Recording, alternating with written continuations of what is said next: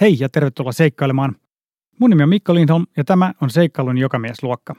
Tässä podcastissa puhutaan suurista ja vähän pienemmistäkin seikkailuista. Siis ensimmäinen fiilis tietty oli aika niinku epäuskonen, että tässäkö tämä nyt oli. Että ei päässyt niinku edes reissuun, ei edes lentokentälle.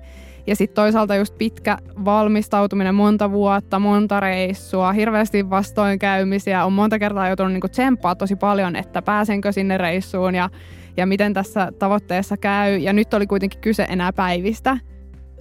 Tänään mulla on vieraana Anni Penttilä, joka seitsemän vuotta sitten asetti itselleen tavoitteeksi kivetä maailman korkeimman vuoren huipulle. Anni pitkäaikaisen unelma oli viimein määrä toteutua tällä viikolla, kunnes korona saapui kuvioihin ja kuten niin moni muukin asia, myös kaikki kiipeilyluvat Everestille peruttiin. Tänään puhutaan pitkän tähtäimen tavoitteista ja niitä kohti pyrkimisestä. Anni on vuosi vuodelta määrätietoisesti kerryttänyt osaamistaan, treenannut, vallottanut lukuisia vuoria ja pitänyt unelmansa kirkkaana mielessä myös vastoinkäymisten keskellä. Me puhutaan myös pettymyksistä ja epäonnistumisista, sillä aina asiat eivät mene suunnitelmien mukaan. Anni on pitänyt seikkailustaan ja valmistautumisestaan jo vuosien ajan mielenkiintoista blogia osoitteessa vuorenvarma.fi. Tervetuloa seikkailun jokamiesluokkaan, Anni Penttilä. Kiitos. Tänään puhutaan vuorikiipeilystä, joka on ollut sun palava intohimo jo monta vuotta. Joo, kiva päästä juttelemaan. Niin, Siitä, siitä on nyt mie- mieluisaa jutella joka kerta. No hyvä. Joo, vaikka tämä aihe ei ehkä niin mieluisa olekaan, sillä että siis tällä viikolla sun olisi pitänyt olla matkalla kohti Mount Everestin base campia ja samalla kohti sun seitsemän vuotta sitten itsellesi asettamaa unelmaa. Ketuttaako? Ää, no joo, mä tosiaan pari viikkoa sitten, tai itse asiassa useampi viikko sitten sain jo tietää, että Nepal laittoi rajat kiinni, eli käytännössä kukaan turisti ei sinne pääse ja samalla sitten Nepal eväsi kaikilta kiipeilijöiltä ihan mille tahansa vuorelle kiipeilyluvat sekä sitten kaikilta vaeltajilta vaellusluvat. Ja joo, ketut, ketutti sillä hetkellä, äh, mutta sitten toisaalta mä olin saanut vähän semmoisia etukäteisviestejä, että näin voisi käydä. Eli tavallaan se prosessi oli jo lähtenyt silloin aiemmin, aiemmin käyntiin, eli, eli oli tiedossa, että näin, näin koronaviruksen takia on mahdollista, että käy. Ja ensimmäiset viestit tuli joulukuussa äh, mun retkikuntaoperaattorilta. Siinä vaiheessa sitten sain viestiä, että katsotaan tilannetta ja helmikuussa sitten oli jo tiedossa, että, että tota, todennäköisesti Tiibet ei tule aukasemaan rajoja tänä vuonna ja sitten siirryttiinkin sinne eteläpuolelle, eli Nepalin puolelle, eli siinä vaiheessa muutettiin aika lailla niin kuin rajusti suunnitelmia, mitkä oli ollut tehty jo niin kuin about vuosi sitten siitä Tiibetin puolesta. Ja sitten vaihdettiin nopeasti äh, retkikunta sinne Nepalin puolelle. Ja sitten meni joku pari viikkoa, niin, niin peruttiin tosiaan kaikki luvat. Ja Joo, siis ensimmäinen fiilis tietty oli aika niinku epäuskonen, että tässäkö tämä nyt oli, että ei päässyt niinku edes reissuun, ei edes lentokentälle.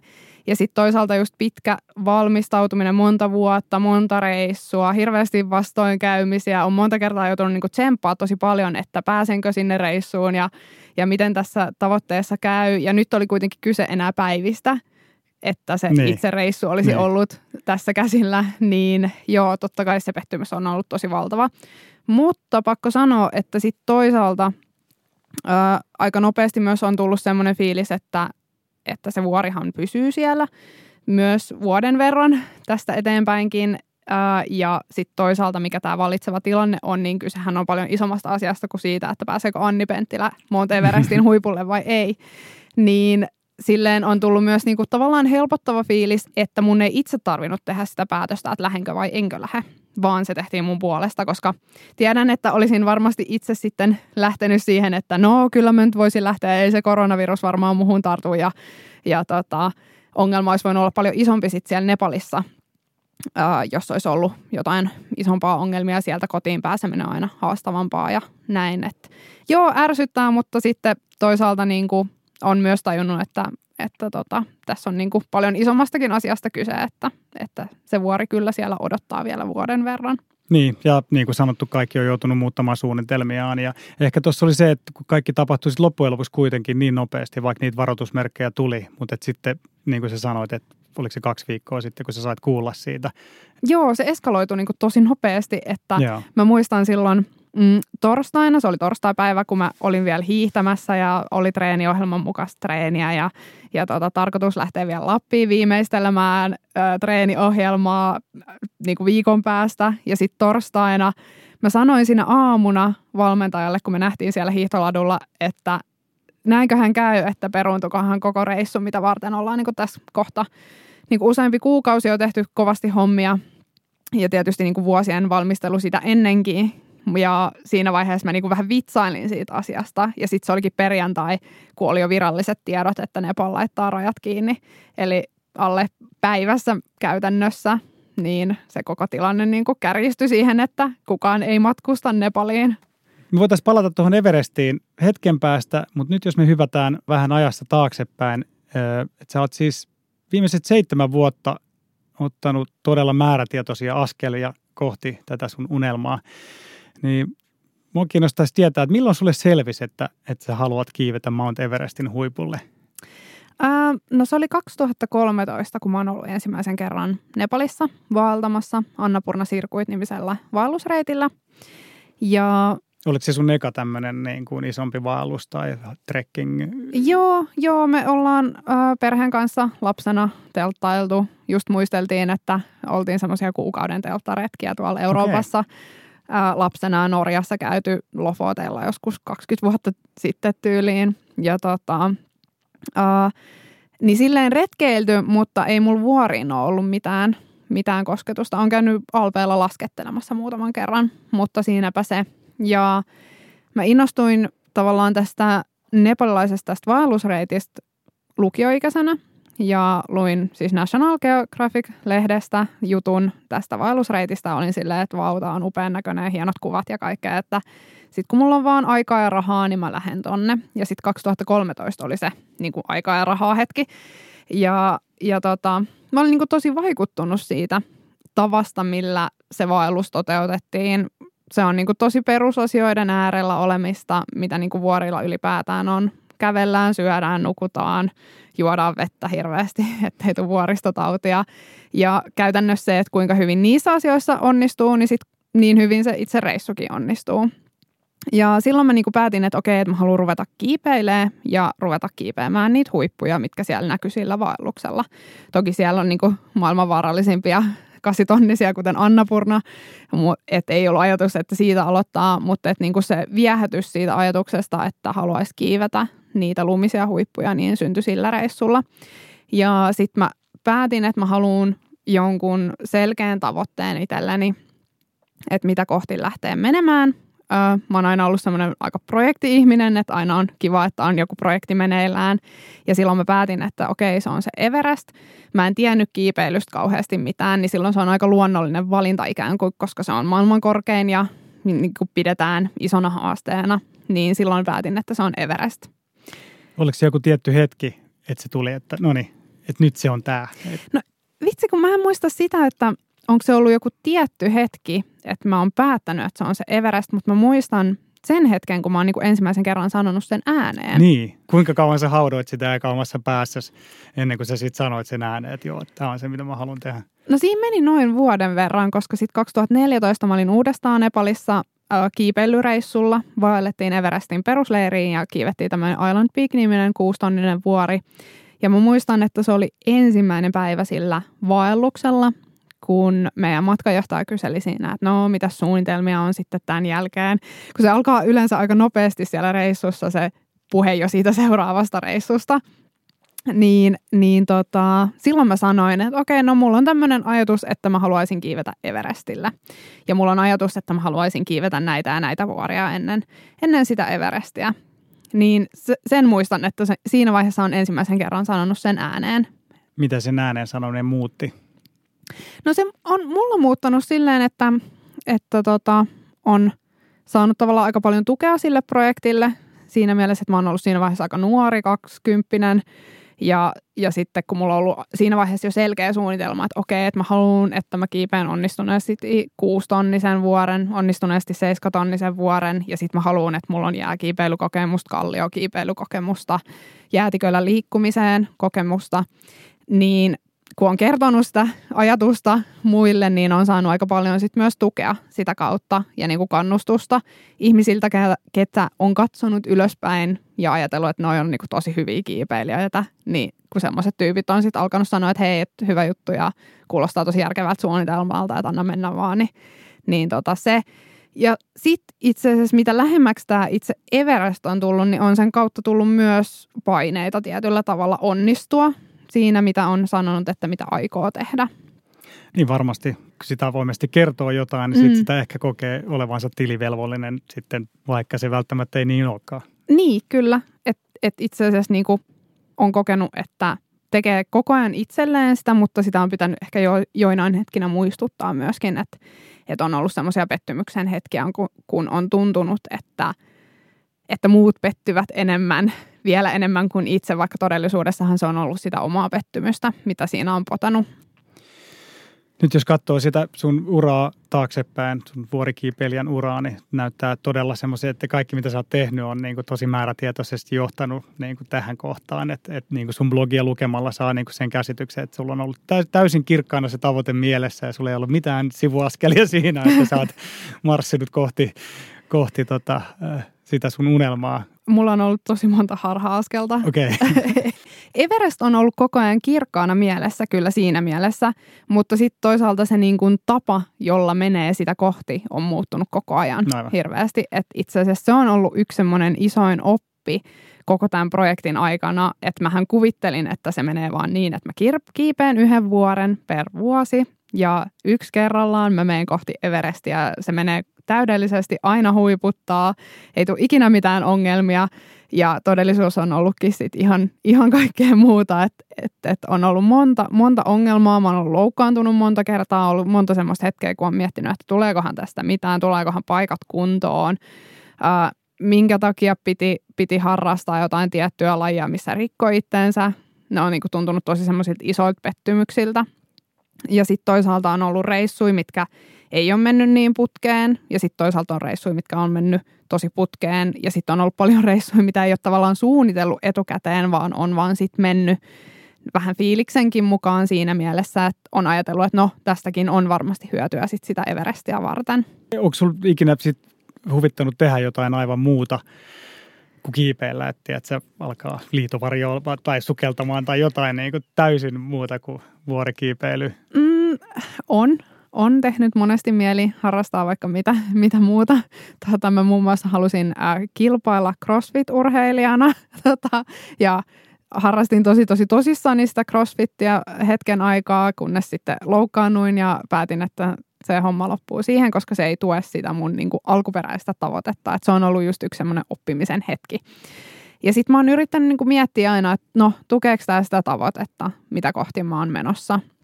Ja jos mä oon tullut siihen tulokseen, että tukee, niin sitten mä oon aloittanut sen harrastamisen. Oon ostanut pyörää ja, ja tota, kaikenlaista hiihtovälinettä ja muuta, muuta, koska mä oon kokenut, että niistä on kuitenkin hyötyä. Että et eihän niinku tätä elämää eletä vaan sille tavoitteelle, vaan sen myös sen matkan pitää olla semmoinen, että siitä tykkää. Että ihan kauheata, jos nyt olisi vaikka semmoinen olo, että mun elämä loppuu tähän, koska mä en päässyt sinne Everestille, vaan oikeasti mä oon tykännyt mun elämästä viimeisen seitsemän vuotta kohti sitä Everestia ja se jatkuu ihan samanlaisena vielä vuoden verran ja senkin jälkeen. No, kerro vähän siitä matkasta, seitsemän vuoden matkasta, minkälainen sun, tai mitkä on sun vuorikiipeilyura kohokohtia?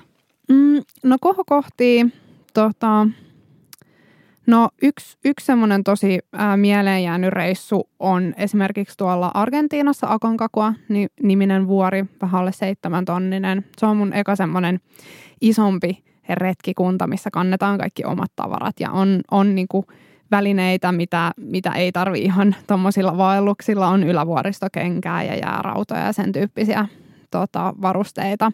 Me ei päästy huipulle, niin se oli myös tosi hyvä semmoinen oppimishetki siitä, että mitä sitten, kun se keli onkin semmoinen, että eka venataan teltas monta päivää ja sitten ei päästä huipulle.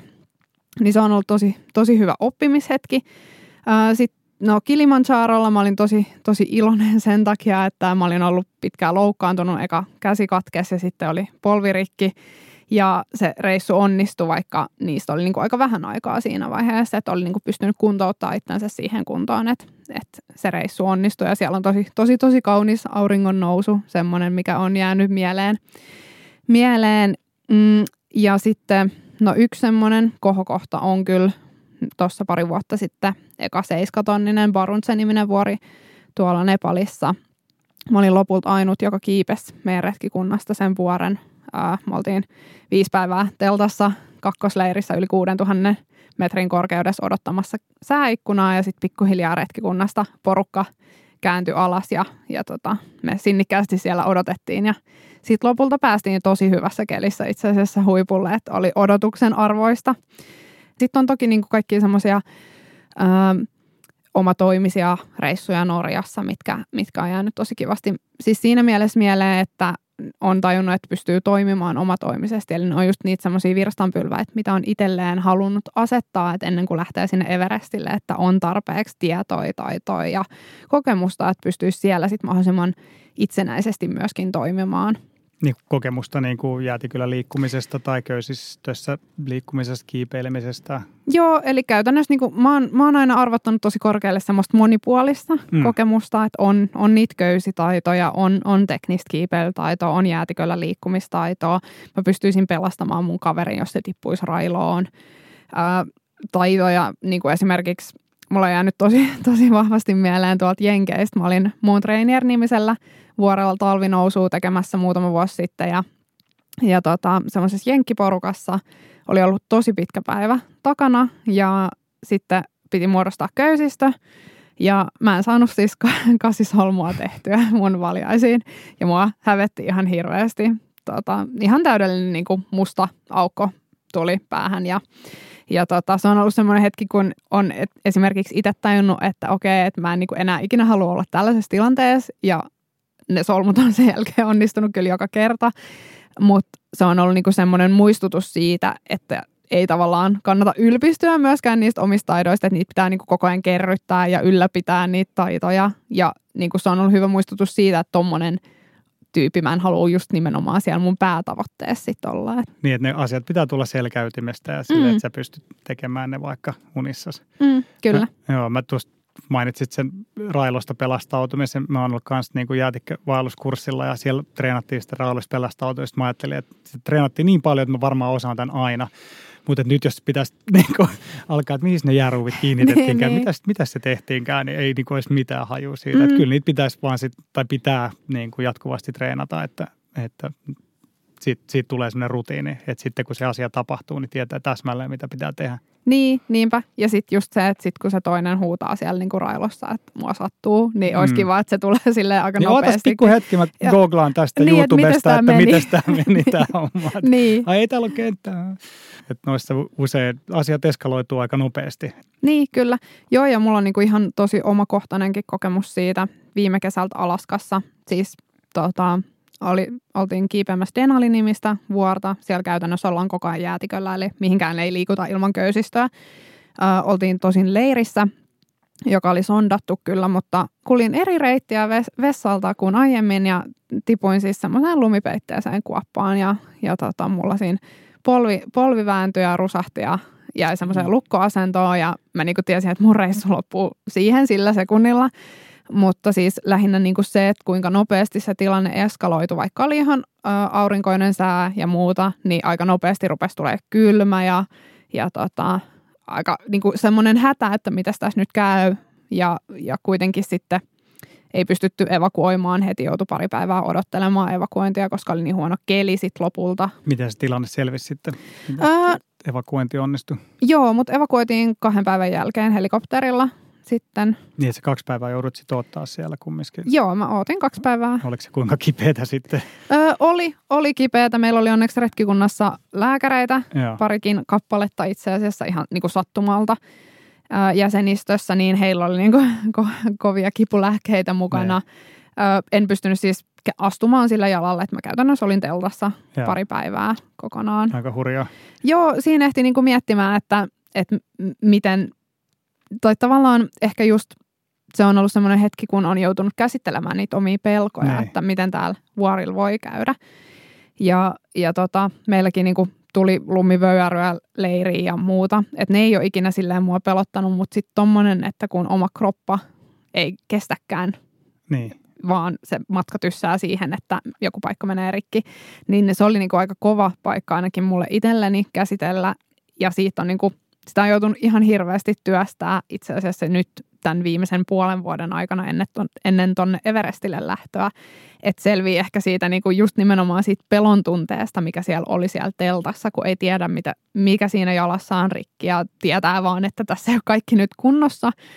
Ja, ja tota, että miten rakentaa sen luottamuksen uudestaan siihen, että kaikki toimii. Lähtökohtaisesti vuorilta ää, tullaan omin jaloin alas ja, ja se, että evakuoidaan, niin on aika harvinaista. Ja varsinkin Everestillä itse asiassa siellä pohjoispuolella ei esimerkiksi lennetä ollenkaan hel- helikoptereilla, eli siellä käytännössä evakuoidaan sitten jalan, mikä ei ole tietenkään mikään helppo operaatio, missään tilanteessa, niin se on ollut semmoinen asia, mitä on joutunut itse työstää tosi paljon tässä viimeisen itse asiassa puolen vuoden aikana just.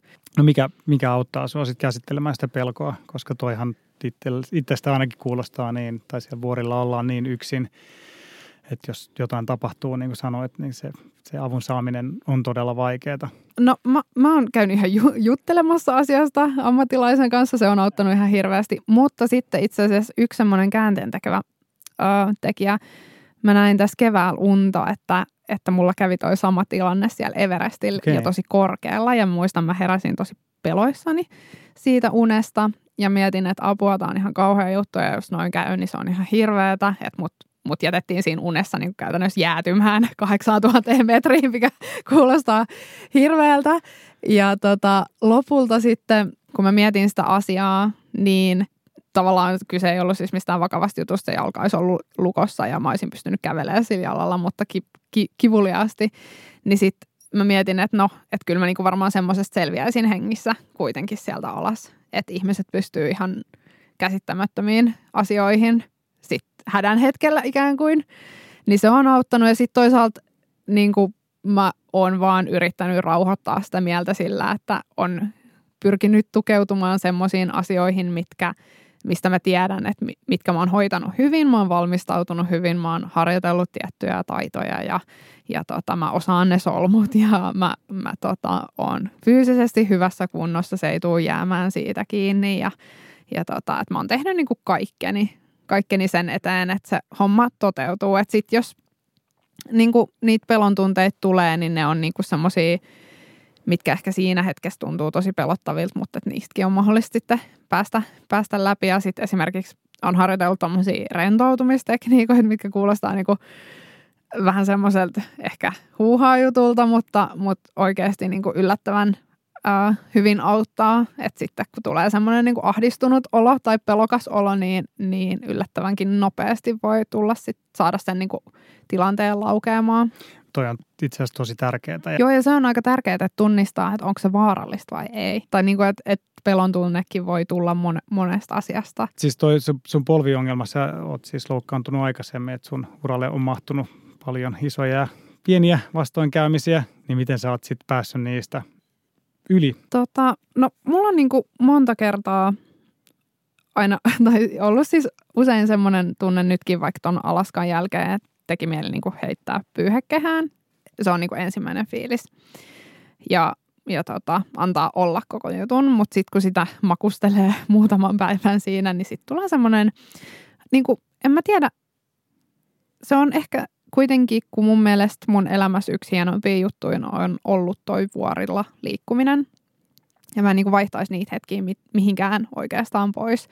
Ja se tunne saa kuitenkin se itsensä tavallaan haastaminen ja niissä maisemissa oleminen, niiden taitojen opettelu, se matkasta nauttiminen, niin ne on semmoisia juttuja, mitkä saa mut kuitenkin sit sillä hetkellä, kun tekee mieli heittää se pyyhekesä kehään, niin kun miettii niitä, että kuinka paljon on saanut sieltä vuorilta, niin kyllä se kuitenkin niin voittaa ihan satanolla sen fiiliksen, mikä on sillä hetkellä, kun tekee mieli luovuttaa.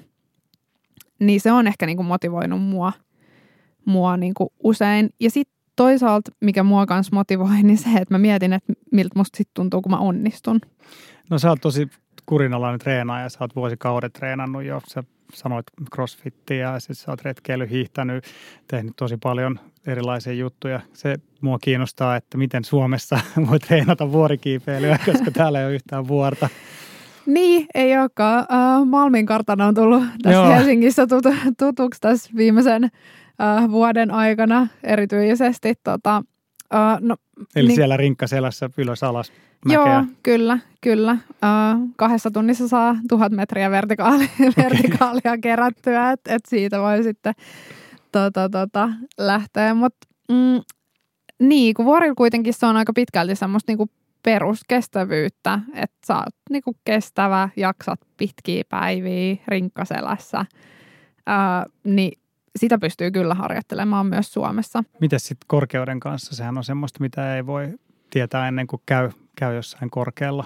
No mulla ei ole ollut ikin mitenkään niin kuin, tosi isoja ongelmia korkeudessa. Totta kai niin kuin, oireita on ollut. Joo. Yleisimpiä oireita esimerkiksi vuoristotaudista on, että päätä särkee ja on vähän semmoinen öklöolo, vähän niin kuin olisi krapula. Sen tyyppinen olo, ei välttämättä ruoka maistu ja, ja unet saattaa olla huonoja. Niin totta kai niin kuin, mulla on ollut niitä oireita useammallakin reissulla, mutta sitten siinä on just tosi tärkeää se, että on järkevä suunnitelma siihen, että miten edetään. ei mennä liian nopeasti, liian korkealle, aklimatisoidutaan rauhassa ja ja tota, sitten jos niitä oireita tulee, että niihin reagoidaan. Reagoidaan esimerkiksi pysymällä siinä samassa korkeudessa tai, tai sitten tota, on erilaisia niin kuin lääkkeitä, mitä voi kokeilla, kokeilla mutta ne ei niin kuin ensisijainen hoito, vaan nimenomaan se nousunopeus on se kaiken A ja O.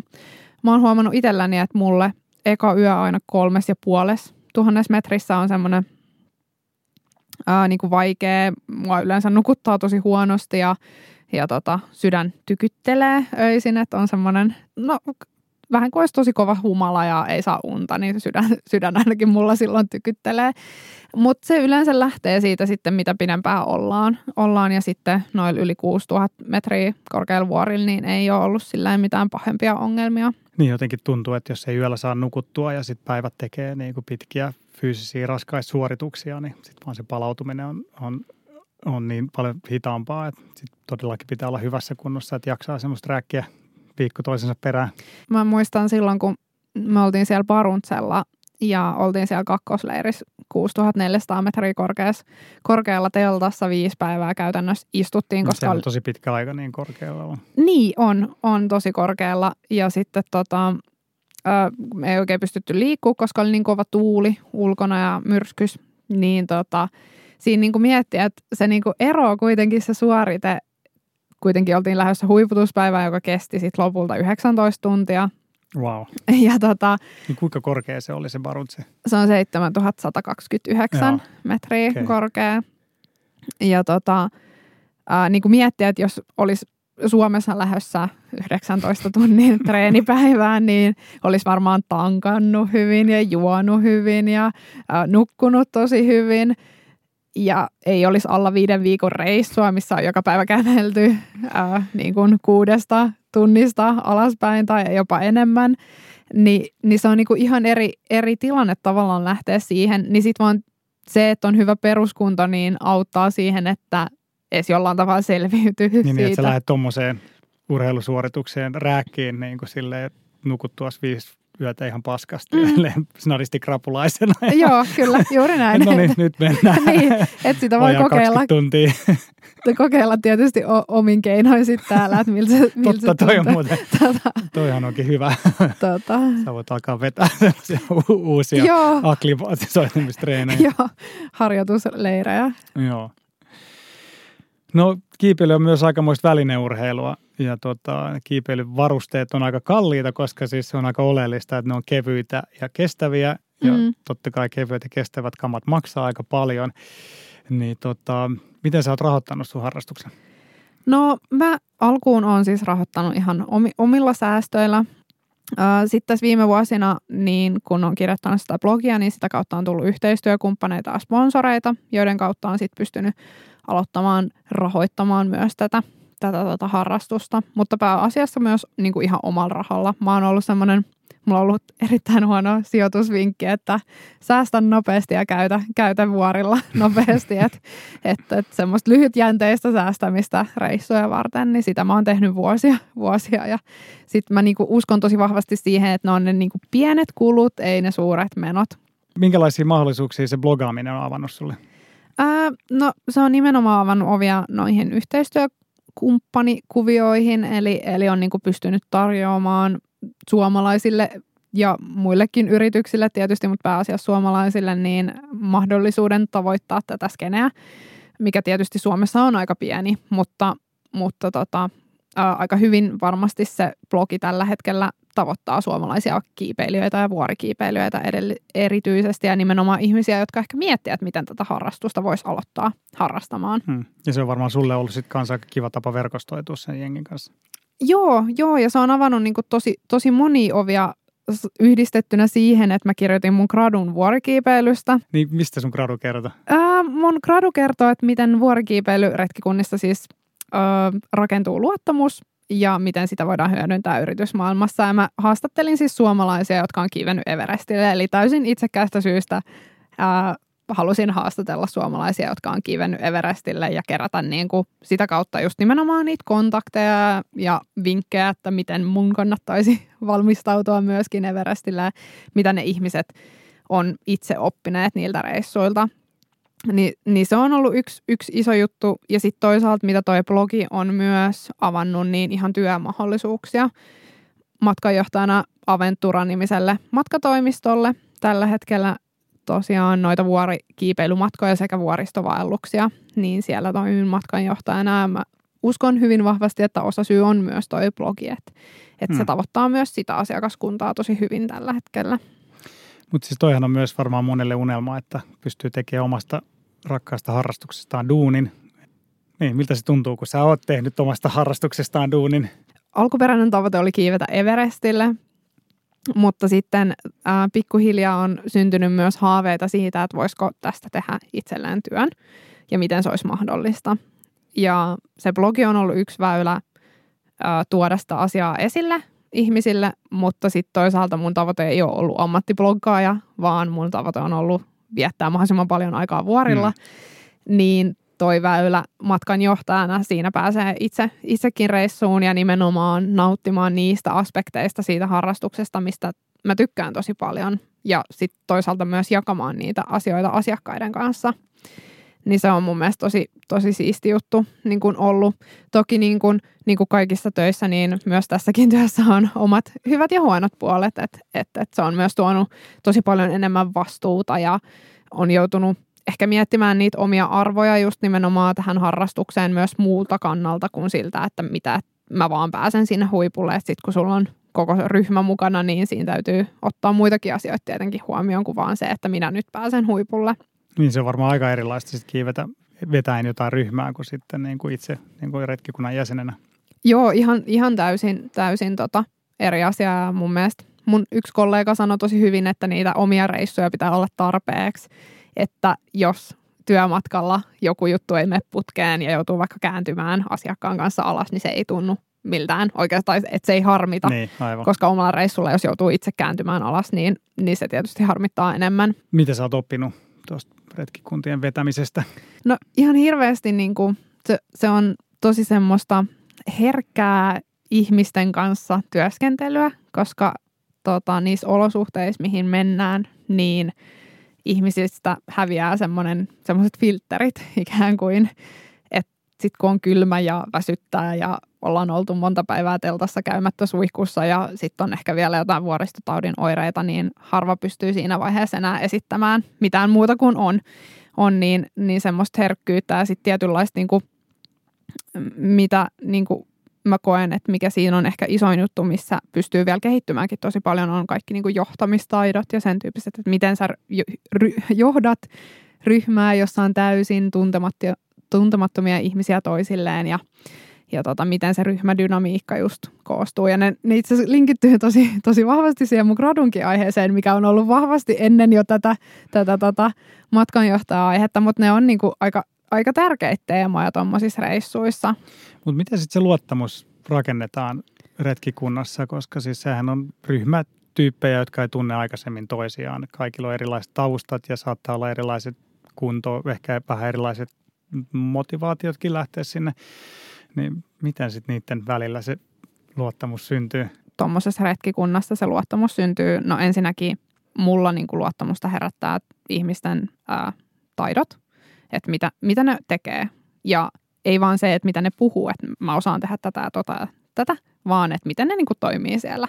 Sitten tietynlainen kokemus, mutta sitten mä niin kuin myös uskon tosi vahvasti siihen, että se asenne oikeastaan korvaa aika paljon sitä kokemusta. Että mäkin olen tuolla vuorilla nähnyt tyyppejä, jotka on ihan sikakokeneita, siis 20 vuotta kiipeilyä ja kiivennyt kasitonnisia ja Seven Summitia ja ties mitä kaikkea. Ja asenne on ihan pielessä. Ja semmoisia ihmisiä on tosi vaikea, vaikea tavallaan suhtautuakaan, koska ne on kokeneita, mutta sitten toisaalta saattaa olla ihan hirveät tyyppejä vaikka siinä samassa köysistössä. Sitten kommunikointi, ihan mega tärkeä. Jossain köysistössä sovitaan, että miten me viestitään tietyistä asioista ja, ja kaikki sitoutuu niihin samoihin sääntöihin ja toimii koko ajan sillä tavalla. Mikä on parasta, kun kiipeillään retkikuntana No mun mielestä parasta on se, että nimenomaan myös niistä tuntemattomista ihmisistä voi tulla tosi hyviä ystäviä, siis ihan mielettömän lyhyessä ajassa. Niin se on varmaan kumminkin kaikilla vähän samanlainen tausta ja samanlainen intohimon kohde, niin sitten aina sitä yhteistä puhuttavaa löytyy. Kyllä, ja sitten kuitenkin vaikka ihmiset tulee ihan eri lähtökohdista, niin kuitenkin jaetaan niitä tietynlaisia samoja arvoja. Sä oot tehnyt nämä sun seikkailut aina niin kuin retkikunnan jäsenenä, niin onko sulle tullut semmoinen tarve, että sä haluat tehdä yksin jotain tai niin kuin omaehtoisesti suunnitella, toteuttaa täysin itse kaikki? Mm, siis on, ja mun mielestä on tosi tärkeää, että tekee myös niitä omatoimisia reissuja. reissuja. Toki niin kuin vuorilla liikkuminen, varsinkin, varsinkin jäätiköllä, niin yleensä vaatii jonkunlaista pientä edes retkikuntaa, edes niin kuin kolmea henkilöä tai edes kahta henkilöä. Et siinä mielessä niin kuin mä en ole kovin viehättynyt siitä, että mä ihan ihan yksin tuolla vuorilla liikkusin. Sitten voitaisiin palata takaisin sinne Everestille. meidän siis alun perinhän meidän piti nähdä kesäkuussa sen mm. jälkeen, kun se tulit sieltä tai olisit tullut sieltä reissusta, mutta nyt koska se reissuhan on vielä edessä, niin me voidaan nyt vähän, jos sä viet meidät kaikki nyt sinne Everestille ja vähän fiilistellään sitä, että minkälainen se reissu tulee olemaan. Eli siis se on nyt siirtynyt siis vuoden päähän, eikö vaan? Joo, kyllä. Niin, että Everestillä se kiipeilykausi on huhtikuussa ja ilmeisesti se on vaan, puhutaan muutamista viikoista, kun se sää on semmoinen, että sinne huipulle kannattaa yrittää.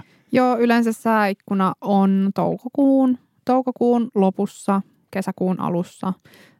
vaihtelee tosi paljon vuosittain. Esimerkiksi no, viime vuonna oli vain muutamia päiviä, jotka oli hyviä. Sitä edellisen vuonna oli kaksi viikkoa, kun oli hyviä päiviä. Eli, eli, mutta yleensä siellä toukokuun lopussa on ja sen takia ne retkikunnat lähtee yleensä huhtikuussa, että on aikaa akklimatisoitua rauhassa ennen sitten sinne huipulle lähtöä. Kuinka pitkä se reissu niin kuin yhteensä olisi? Seitsemän viikkoa. Ja miten se ja, ja, jakautuu sitten, että kuinka kauan te olette perusleirissä? Ja... Joo, tota, no siellä pohjoispuolella, eli Tiipetin puolella. Niin joo, tämä tosiaan vielä, että siis niin, eli siis Everestillä voi kiivetä kahta reittiä?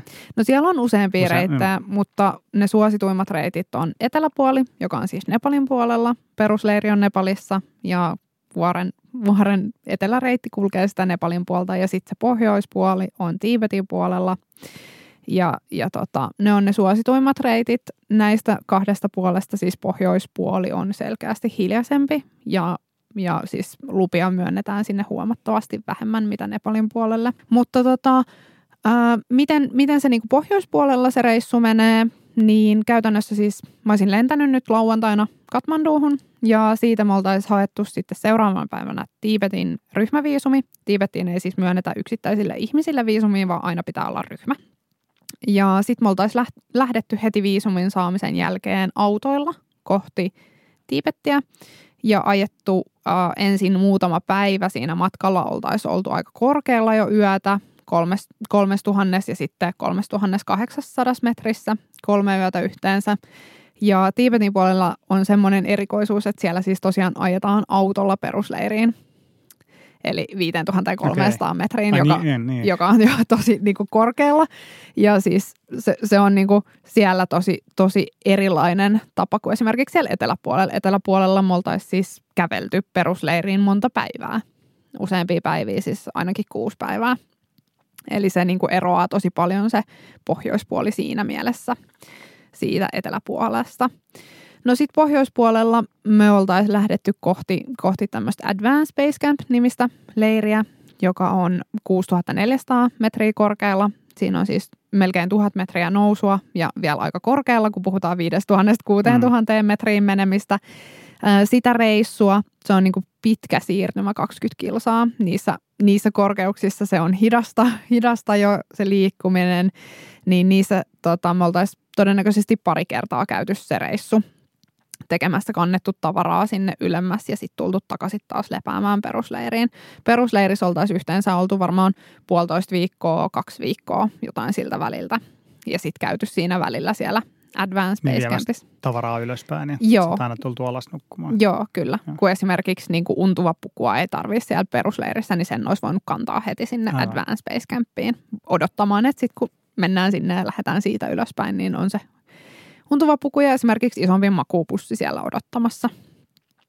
Sitten Advanced Base Campista on kolme, kolme yläleiriä ja, ja sitten niiden väliä oltaisiin pikkuhiljaa sahattu, sahattu eka ykkösleiriin ja sitten kakkosleiriin, sitten oltaisiin tullut takaisin ykkösleiriin, sitten takaisin Advanced Base Campiin ja sitten ykkösleiriin, kakkosleiriin, kolmosleiriin ja siitä sitten huipulle.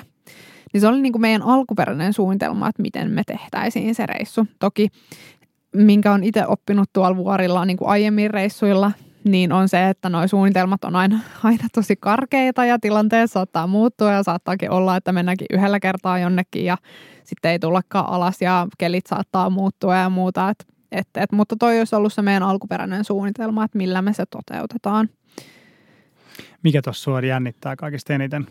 Uh, no Mua niin ehkä se, se tuossa pohjoispuolessahan on kylmempi. Siellä tuulee yleensä enemmän ja siellä on niin kylmemmät olosuhteet ja mulla on ollut niin kuin tietynlaisia haasteita aiemmin reissuilla kylmyyden kanssa kuitenkin. Sormet palelee ja varpaat palelee ja sitten esimerkiksi mulla on niin kuin nenä ollut ihan, ihan jäässä, että tuntuu, että niin kuin nenät tipahtaa. Ja sitten toki se, että siellä mennään tosi nopeasti sinne perusleiriin. Että jos viidentenä päivänä – melkeinpä niin kuin saapumisesta Katmanduun ollaan 5000 metrissä, niin se on, se on tosi nopea nousutahti. Et kerkeekö kroppa tottua sitten niin, siihen? Niin, että toki sitten siellä perusleirissä vietetään niin paljon aikaa, että siihen on niin kuin varmasti kaikki sopeutuu, mutta että millaisia ne ensimmäiset päivät siellä on, niin ei välttämättä kauhean kivoja. Hmm. Ja mikä siihen auttaa sitten? Perussa syötiin koka, koka pensaan lehtiä. No siis juominenhan on semmoinen, niin. millä voi kiihdyttää uh, di, diureesiprosessia, mitä meidän kropassa rupeaa tapahtuu, kun mennään korkealle, ruvetaan hengittämään tiheämmin ja, ja sitten tota, sitä kautta myös nesteet haihtuu nopeammin kropasta, niin pitäisi juoda mahdollisimman paljon. Sitten semmoinen niin kuin ihan semmoinen vähän niin kuin hidastetusta filmistä, tota, semmoinen hidas liikkuminen, aktiivisena pysyminen yleensä tuommoisessa korkeudessa, jos menee vaikka nukkumaan, äh, kun väsyttää tosi paljon, niin se saattaa olla yksi vuoristotaudin oire ja sitten itse asiassa se äh, nukkuminen, kun hengitys hidastuu ja, ja tota, niin se ei pidä yllä sitä nimenomaan sitä, että nesteet kiertäisi kehossa, että semmoinen niin kevyt aktiivisuus yleensä auttaa.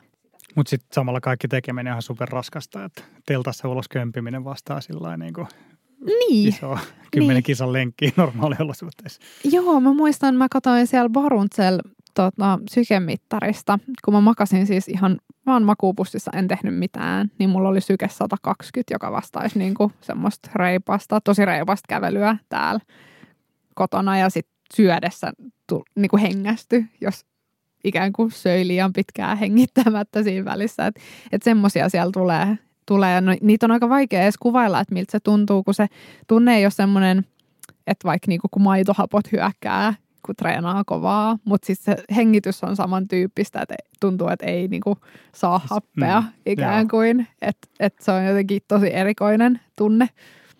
Kuinka hyvin sä tunnet sen reitin jo sä sanoit, että sä oot nähnyt unta, unta jo siitä, että sä oot herännyt siellä leirissä. Niin, sä oot varmaan lukenut ja katsonut kaikki maailman dokumentit ja sä oot tutustunut siihen hyvin. Että kuinka monta kertaa sä oot tavallaan mielessä kävellyt jo sinne huipulle? Mm, no huipulle mä oon kävellyt monta kertaa, niin kuin mä sanoin, että, että silloin kun mulla on niin kuin vaikeaa, niin mä myös ajattelen, että mä onnistun ja miltä se tuntuu. Mutta tota, mä en ole ihan hirveästi, siis jos mä oon lähdössä jonnekin reissuun, niin mä, mä tutkin, että mikä se reitti on, mutta mä en yleensä kahlaa ihan hirveästi nettiä siis siinä mielessä, että mä katsoisin ne kaikki, kaikki vaiheet. Että mä niin kuin myös jätän aika paljon tilaa sille, että sit se on siellä se kokemus. Aivan. No miltä sitten vuoden päästä, kun sä toivottavasti pääset lähtemään mm. sinne ja sitten jos sä toivottavasti pääset sinne vuoren huipulle ja kun sä seisot siellä, niin miltä sitten, miltä se tuntuu? Varmaan siinä hetkessä on aika tyhjä fiilis lopulta, kun on ollut varmaan pit, pitkä päivä ja pitkä reissu takana, niin ei sitä ehkä siinä, siinä vaiheessa vielä tunnu, mutta tunnu niin kuin mitenkään erityiseltä, mutta varmasti sitten aika nopeasti alkaa tulee semmoinen niin tyytyväisyys siihen, että on saanut vietyä noin pitkän projektin loppuun ja semmoinen tietynlainen helpotus myöskin, että, että siinä onnistu, että on nähnyt ihan hirveästi vaivaa ja että se toivottavasti palkitaan, että se onnistumisen fiilishän on jotain ihan, sitä on niin kuin vaikea kuvailla, se on, se on isompi palkinto kuin varmaan mikään tähän tä, tätä ennen on no, ollut. Ihan varmasti, oh, et, ihan varmasti. et en mä ole minkään asian eteen tehnyt seitsemää vuotta näin paljon töitä vielä ainakaan.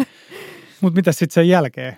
Niin, hyvä kysymys. Tota, uh, no, siis kiipeilyhän jatkuu no, ja, mm. ja mä tota, siis haaveilen kasitonnisten kiipeämisestä.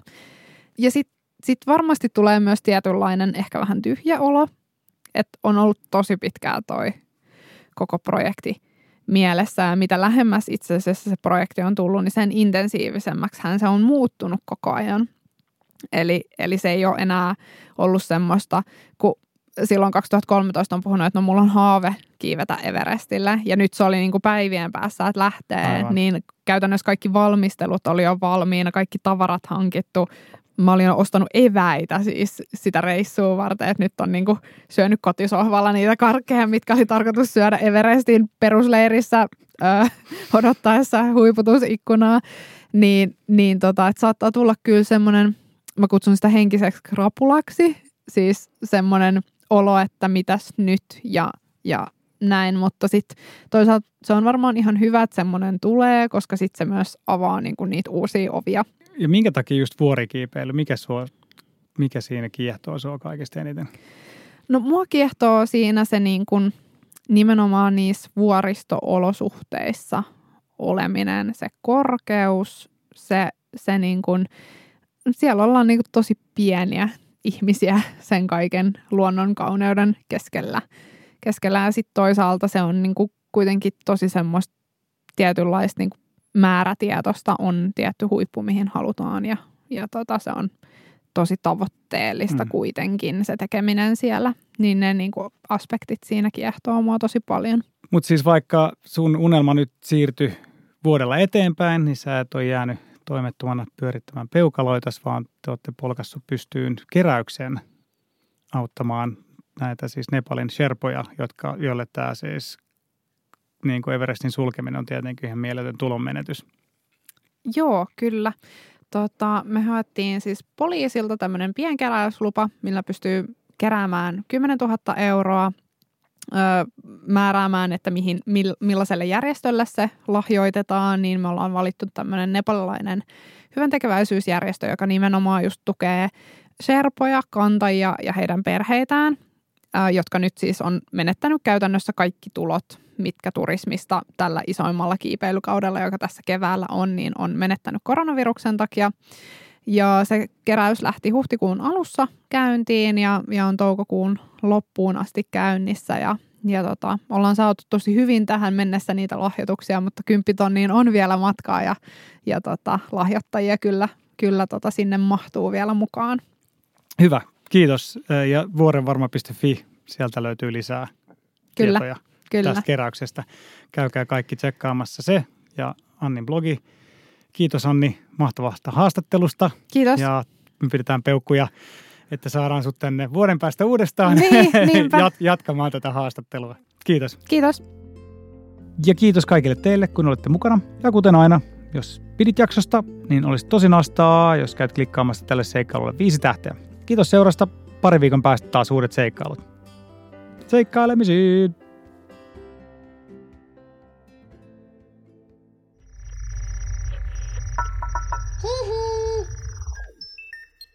Jakso.fi